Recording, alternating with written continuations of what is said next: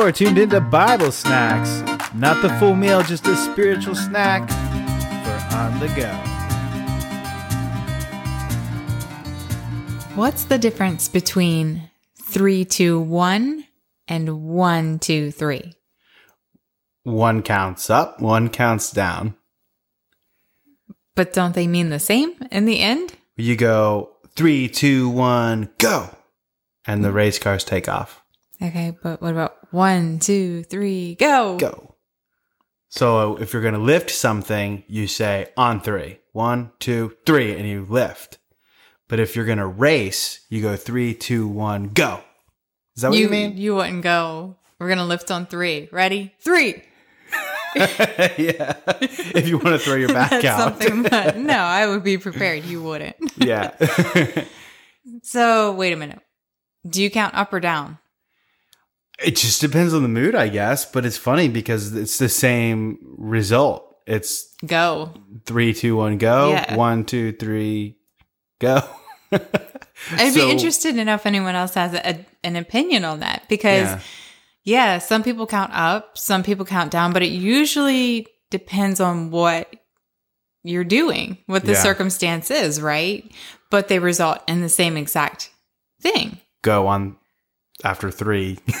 after three counts. Just do it. But don't you agree that usually when you're lifting something, it's on three, lift, like one, two, lift. It could be ready, set, go. Ready? On your Three, marks. on your marks, set, get you set, know, go. That's Three, two, one. Yeah, that's interesting. So it's kind of like the half, the glass is half full, or is it half empty? Right. Is it the same? Is that the same concept?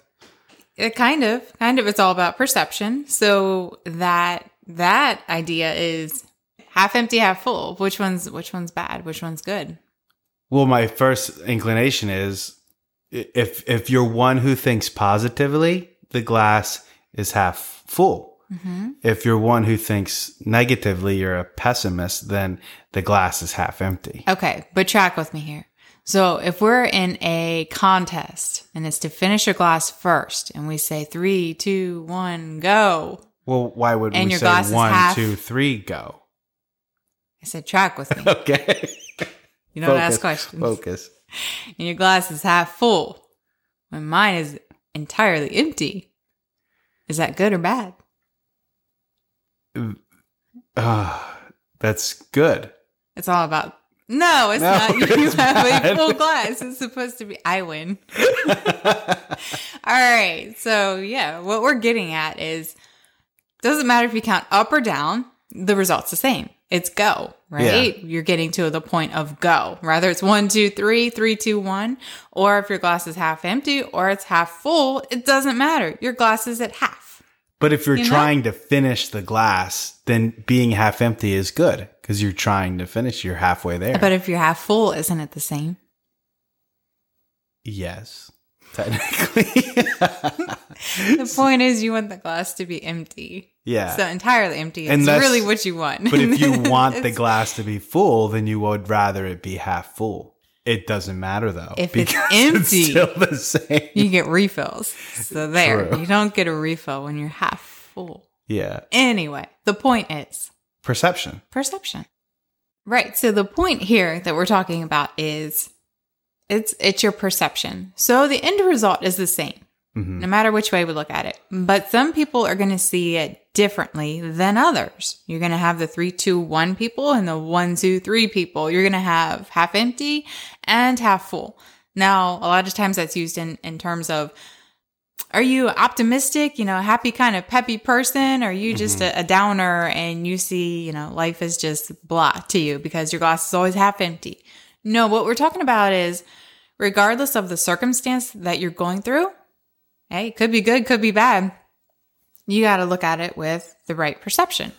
Yes, with a biblical worldview. Because what this comes down to is all right, if you're a Christian and what do you believe, then what is your worldview? If it's based on biblical principles, then we would look and say, well, what does the Bible say? And the Bible says that God is a creator that he is ultimately in control of all things and that we should put our faith and trust in him. And so if we believe that, then we're not someone that just believes that everything is a coincidence or that things don't happen for a reason. So we believe that God is in control and that if, if he is allowing something to happen or causing something to happen, that, that he knows it is for our good. But oftentimes our flesh gets in the way and we want to perceive something as negative or even the world tells us hey this is a negative circumstance. You know now you've got a medical issue or there's been an accident or something that's that's the majority would agree is negative and we would go along with and say oh that's really bad. And the question is but is it? You know is it is this of god? Is god working through this situation in a way that we can't see Right. And by saying for our good, um, God's working for our good, what you mean is that he's using it for his glory. He's mm-hmm. using it in our life. We might see, we might see something as a negative, um, as a bad situation, as a bad thing, but God's using it for his glory. But we also want to talk about the positives too, because sometimes it's really easy to get caught up in, you know, this is happening and, oh, it's so cool and not have that biblical perspective that you were just talking about, looking at it with a biblical lens to say, hey, God's allowing this for what purpose? We can mm-hmm. do it for the bad things in life and the good things. What is the purpose in this? You know, Lord's really blessed you with some situation, a a person, maybe finances, anything. Looking at it with the right perspective again. Mm-hmm. And a lot of times we see how God came through for us looking back. Mm-hmm. It gets so much easier to go back and go, whoa, I really wanted that job and you thought that was the answer. And then you didn't get the job and you were heartbroken. But then something happens years later. You look back and go, Oh, I'm glad I didn't get that job. We would have been really in a bad position if we did. Um, or the door open for something else. Now, majority of the times, everything God's working in your life is really to conform you to the image of Christ. It's about building that inward character. Um, so it makes it a lot easier if we can trust God and trust the process and say, okay, God, like, I don't know why this is happening, whether it's good or whether it's bad, but help me see you in it. Sure. Help me understand where you're at work. And that's exactly what I was going to say. It might not be that you didn't get the job that you wanted and mm-hmm. another job came through. It might be that you got the job that you wanted and you were praying for and asking the Lord if this is your will.